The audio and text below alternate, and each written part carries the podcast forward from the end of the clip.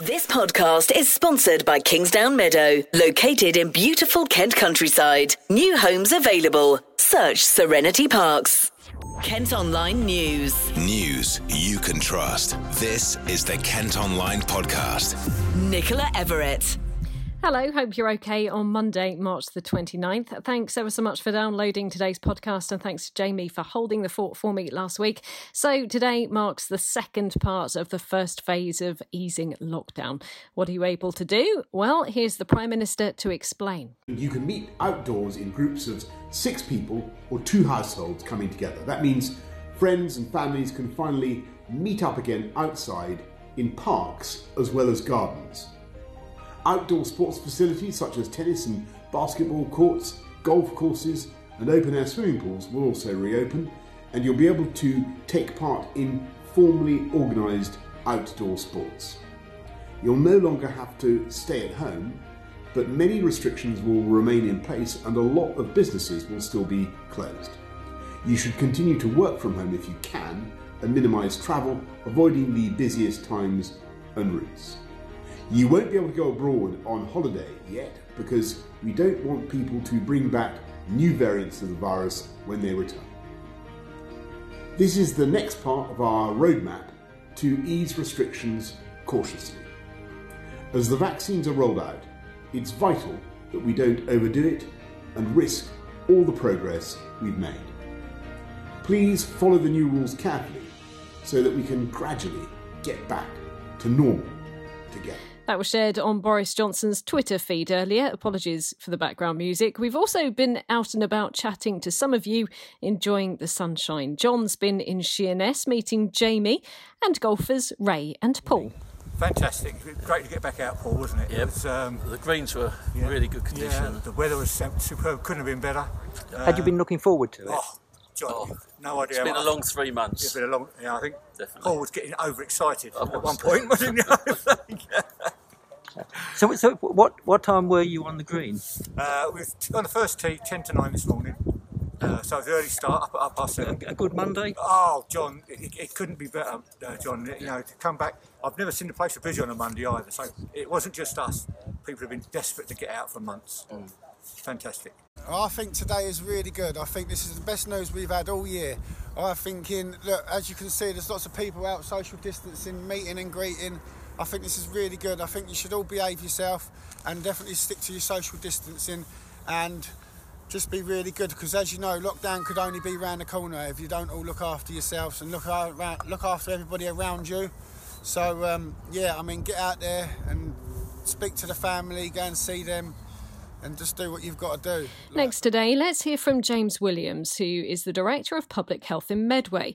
He's echoed the PM's message and is urging us all to still be cautious. the disease is still out there. We still have um, people, unfortunately, being un- infected. Although we've come down significantly, we've really got to maintain that course. I mean, from Monday, it means that people um, can gather together, and together is the operative. So you've got six people can come together outside or in private gardens or, or two households. You've still got to maintain your social distancing, of course. And I think that's a major change. We're still you know, in, in a space whereby it's essential travel only, uh, and and people should only go out and about if it's absolutely vital. Look, we've got to just be realistic. You, you know, if there are people out there that are infected uh, and and and probably asymptomatically infected, so that means that they show no symptoms. Uh, it- is likely that people will come into contact with more folk who've have got the virus unknowingly uh, and and may well then uh, be infected. That's just you know the natural way about these things. You know, if you look at any uh, respiratory illness or any kind of transmissible disease that's spread uh, in in the same way as this particular virus is, it, needs people for it to get from person to person to keep its lineage going. So that's that's just the nature of that, and that's why we've got to just reinforce the need for people to get tested. We've got our asymptomatic test programs, our symptom-free test programs. We've done over 120,000 tests, uh, and that's a fantastic effort since we started uh, in December, and that's helped to drive down those rates of infections. And anyone uh, living, working within Medway can access our test programs. They're over in Chattenden. We've got a site in uh, Rainham at the Oast, Deep End in Chatham, our new centre, which will be uh, Mid Kent College is coming online uh, in uh, on the 6th of April. To accommodate more people travelling, Southeastern are running longer trains on key routes in Kent. Although we're being told to keep journeys to a minimum, extra carriages are being provided during off peak times on the London Charing Cross to Tonbridge and Ramsgate line and London Victoria to Medway. The outdoor rule of six also means that small weddings can take place again. And whilst many couples may be waiting until they can have a larger gathering, some are still desperate to get married. We've been catching up with Laurie Edwards from Gravesend based Chic Weddings and Events. We're chock a block with with excited couples who are just wanting to get back in to see us to really get their wedding planning back on track. Um, it's been a long time coming for for so many of them. Lots of disappointment with with couples having to rearrange sometimes maybe three or four times um, over the course of the last year. So I think there's just a lot of excitement now that that there is a, a bit of a glimmer of hope um, on the horizon now. And do you think that um, the rule of six that's coming up, do you think that that has put people off off their wedding planning? Are they waiting for you know to be able to have more friends and family there? Yeah, I think that the majority of weddings are sort of waiting um, to the 30 for when um, it can be 30 guests to a wedding. We have got a couple of weddings taking place with the six. Um, obviously, with the six, it can only be um, a ceremony um, and a reception if you're in a bubble. So it, it's a small friendship close family group really for the sick. So it's literally just to to be able to mark the occasion outside um, rather than inside. Um, so the majority of couples are sort of holding off until the step where there are 30 guests. But um, you know, obviously there there there is still excitement of of things getting back to some kind of normality. And how is that in terms of your business and the wedding industry as a whole? You know, with people holding back, has that got financial implications for you? Yeah, huge financial implications. Um, you know, it's we've basically not worked for a year now. Um, the industry as a whole has had little help. Um, it's not been seen as an industry in its own right. We keep getting um, lumped together with hospitality, yet the wedding businesses aren't not all of us are hospitality. For me it's floristry and venue styling. So i can't take advantage of any of the hospitality grants um, or the cut in vat so it, it, has been a real struggle for so many um, wedding businesses many of which are very much the, the small based businesses. Um, so it has been a tough year. Um, luckily for my business, I was able to um, put my team on furlough, which has been a complete um, sort of godsend for us. So that has helped, but we've still had our rent um, to pay um, and sort of all the associated costs with that. So it has been tough, and I think we've we've seen a lot of couples that have held off booking uh, services. So even if they they were planning to get uh, married towards the end of the year, they're holding off. They don't want to give you deposits or money just in case. And you can understand um, why, but just in case everything goes um, a bit pear shaped still. So you know, it, it, it has it has been a tough old year, but we've survived. And do you think that um, potentially things might get quite manic if people are holding off, you know, waiting for the larger ceremonies? Do you think that there's going to be a flurry coming up, hopefully soon enough? Yeah, absolutely. You know, when we can open our, our doors to the to the public and the showroom um, from the 12th of April, in the space of, of four weeks, I've got 64 couples coming through the door. Um, so, you know, it is going to be crazy. Well, latest figures show coronavirus infection rates are slowly rising again in most parts of Kent. Nine areas saw an increase in cases in the week to last Tuesday. Swale had the biggest rise of 53%, while numbers were down in Dover, Folkestone, Hythe, Gravesham, and Sevenoaks. Meantime, about half of all adults in Kent have now had a COVID jab, according to latest figures. 800,000 people have received at least their first dose of the vaccine. The rollout is likely to slow down over the next few weeks, though, because of a drop in supply. Health bosses say anyone due to have their second jab will still be able to get it. Kent Online News. Now, as lockdown starts to ease, there's a warning from a Kent charity that people with learning difficulties could find it difficult to socialise. The Music Man project usually runs performance sessions for people with disabilities across the county, but had to move to virtual classes during the pandemic. Their regional director is Sarah Mann, and she's been telling the Kent Online podcast how it will take some time for people to readjust when they begin meeting in person again. A lot of performers are lucky, they live with their families some live in care homes, but some are in, more independent and they live alone. And I think those are the ones that it's really affected the most because they might get somebody, a support worker that they see perhaps once or twice a week. Um, some are lucky that they see someone on the doorstep, um, you know, once a day or something. But, you know, for the most part, they're shut in their own four walls and cut off from everything that's been familiar to them. We've got another of our performers that used to enjoy riding the buses and she'd spend a lot of her day or her week even just going round and round on the buses with her free bus pass. That was her life and she wasn't able to do that. And um, yeah so it, there are differences. Some some have been supported and, and, and some not so much and I suppose for some of them that change is incredibly difficult to to understand and to comprehend. And going forward, then in, in that case, as we hopefully get back to some sort of normality, do you think again that those changes are going to be difficult for the people that you're helping?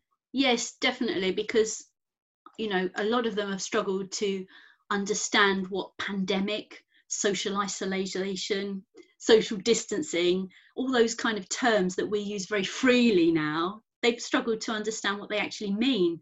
Um, and it's left a lot of them quite confused and anxious. I think for some, it's been a cause of great confusion and anxiety for them. And, um, you know, you almost become institutionalized don't you when you've not been able to go out and see people and you know told to keep a dense distance and you mustn't touch and all those kind of things. So i think it will be quite difficult. It'll be a slow process regaining confidence to actually meet people face to face once again. Finally, today on COVID, it's feared there could be more chaos on Kent's roads as lorry drivers arriving in England will soon need to take a coronavirus test. From next Tuesday, hauliers from outside the UK who are visiting for more than two days will have to be checked within 48 hours of arriving. The Transport Secretary says it's to keep track of any future variants of concern. David Zacchio is from trucking company Alkaline based near Hythe. He's worried there'll be major disruption. I can only imagine that once they're off the ferry and off the Eurotunnel, the first point for the Eurotunnel will be probably Junction 10, which is where the IBF is at the moment. And for the ferry operator or the ferry companies, we'll have to probably send them up to Manston. Now, I don't really know how that's going to work because we're going to have the similar problem that we had just after, just before Christmas, which was huge delays. Um, where are all these drivers going to be going? Um, so yeah, that, that's our first concern. I mean, we do our own in-house testing here, so that's good for our own employees, and that will save some time to go to the IBF in Ashford. But I can't imagine all these vehicles going all the way to you know to these these sites and, and clogging up the roads. You know, Dover doesn't really have the infrastructure. There's not enough space there. Uh, it's either going to have to be carried out in Calais, which they're not going to do. Uh, we saw the, as I say, we saw the pain back in December of what happened there. Um, and I just think it's just it's just going to put Kent again into a similar situation. You know, vehicles are going to be bottlenecked. There's uh, where are all these drivers going to go? And even for parking their vehicles, if they're going to stay in hotels, what hotels and where are they going to leave their vehicles? Are their companies going to allow their vehicles to be left unattended in these parking areas? So there's a, you know, and some of these vehicles may have loads on. Um, you know, they may have products on there. So what does that mean? That the goods are then going to have to be returned back to the sender? I don't think it's been thought out thoroughly enough, and we probably go back to the same word again, Brexit. You know, with customs formalities. Again, it's you know, in hindsight, lots of things could happen, but we just don't have the infrastructure to make it happen. And all it takes is for a system to go down. You know, technology is great when it works, but when it goes down, it causes endless problems. So sometimes, you know, you might have the customs um, uh, system that goes down and it creates hours and hours of delays. So if now you've got thousands of vehicles coming through the country every single day, that potentially you know, one, two, maybe three percent of them have a problem. Where is that one, two, three percent? That could equate to two, three hundred vehicles a day. Where are they all going to go? The Kent Online Podcast with Serenity Parks. Some other top stories for you today, and there's anger after a group of up to 15 teenagers left bottles, cans, and other litter in a village for war veterans in Aylesford. The sign for the Garden of Remembrance at the Royal British Legion village was also knocked over on Saturday night, and the group are said to have played loud music. You can see pictures at Kent Online. You'll probably start to see more electric scooters in Canterbury as a trial zone is being expanded. Bird launched in the city in November to help students travel between universities. From today, all eligible residents can now download the app and use the scooters. They're also offering free rides to NHS staff. Politicians in Medway are urging the government to keep allowing council meetings to be held virtually. It started happening, of course, because of the pandemic, but now ministers are planning to put a stop to it. Local councillors, though, say virtual meetings help more people get involved with decision making. A warning's been issued over the future of Kent's wildlife. Research has shown around 26% of mammals in the UK are at risk of becoming extinct in the next decade, including hedgehogs, bats, and water voles. The Kent Wildlife Trust have asked us to make sure we continue to protect nature, and you can read our special report at Kent Online. While you're there, we've also got pictures of a £10 million housing development in Whitstable. The new homes on Sea Street will provide buyers with stunning views out to sea but there have been concerns the council missed out on a chance to cash in on the land after selling the plot for just £165,000. And Becky Hill's been chatting to our sister radio station KMFM about her new single. It's called Last Time. She was on breakfast with Gary and Laura this morning and says getting to work with some of her favourite writers and producers brought the track to life. I'm really excited to get this song out. Um, I I wrote it. This is yet another song about my boyfriend. Um, and I wrote it all about getting back together with him for, funnily enough, the last time.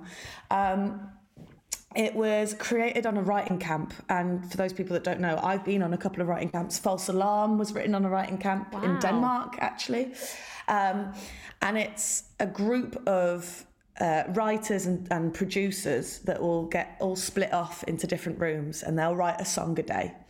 Um, and I finally got my own writing camp, all for me and my project, which is a really big career, like flag plant for me. I've always Amazing. wanted my own writing camp. And I had all of my favourite writers and producers that I've been working with for the last 10 years. And I'd gather them all in in the morning and I'd basically tell them my life story and give them stuff to write about. The 27 year old has had 10 top 40 singles since appearing on the first series of The Voice UK. If you missed it earlier, you can hear the full thing at kmfm.co.uk. Kent Online Sport. Football, and it was a point for Gillingham at the weekend as they drew 1 all at top of the table Hull City. Ollie Lee got the equaliser for the Gills, but boss Steve Evans was disappointed they didn't take more chances. And then we seemed to be playing ping pong on the line in about seven or eight minutes and three good chances to put us in front. And then the first real meaningful attack easily scores, and it's something that we'll learn from. Young centre back should deal better with it. I think second half, uh, sorry, the second part of the first half became two teams committed but not really making chances either end of the pitch. Second half, we said to the boys, there's so much more to come from us. We'll change shape two or three times. We'll change personnel. Pressure sits with Hull, not with us. And um, obviously we got the goal. Um, it's um, if it's not a goal, it's a penalty. I think Vadaine Oliver's hold to the ground from just seconds before it, a second before it, but Jack Tucker makes amends and wins a great header and Ollie great finish. I think then Hull, you know, gamble a little bit. The message come down. We had the shout coming that Peterborough's winning comfortably from their point of view at the top end of the league. So they were gambling a little bit and stretching us at times, but they were also very wary us on the counter attack because we could hit them. I thought Ollie made a difference today when he came on. His general playing in midfield, he sprayed the ball a little, bit when he got the opportunity. He scores a goal. He's had another great effort, but it's blocked with the boys midriff in the box. But then Oliver had one of them as well. So we're, we're the first to accept the Hull chances today, but we had big chances. Gillingham are now 10th in League One and just two points off the playoffs. And a fundraising campaign's underway after Dover Athletic were fined £40,000 for missing matches. The club decided not to play some games because of financial issues caused by the pandemic. They'll start next season with a 12 point deduction, but a fan's trying to raise enough money to cover the cost of the fine. But that's all for today. Thanks ever so much for listening. Don't forget you can subscribe to the IM News app, which will also give you access to all KM Group newspapers. Just head to subsaver.co.uk. News you can trust. This is the Kent Online Podcast. This podcast is sponsored by Kingsdown Meadow, located in beautiful Kent countryside. New homes available. Search Serenity Parks.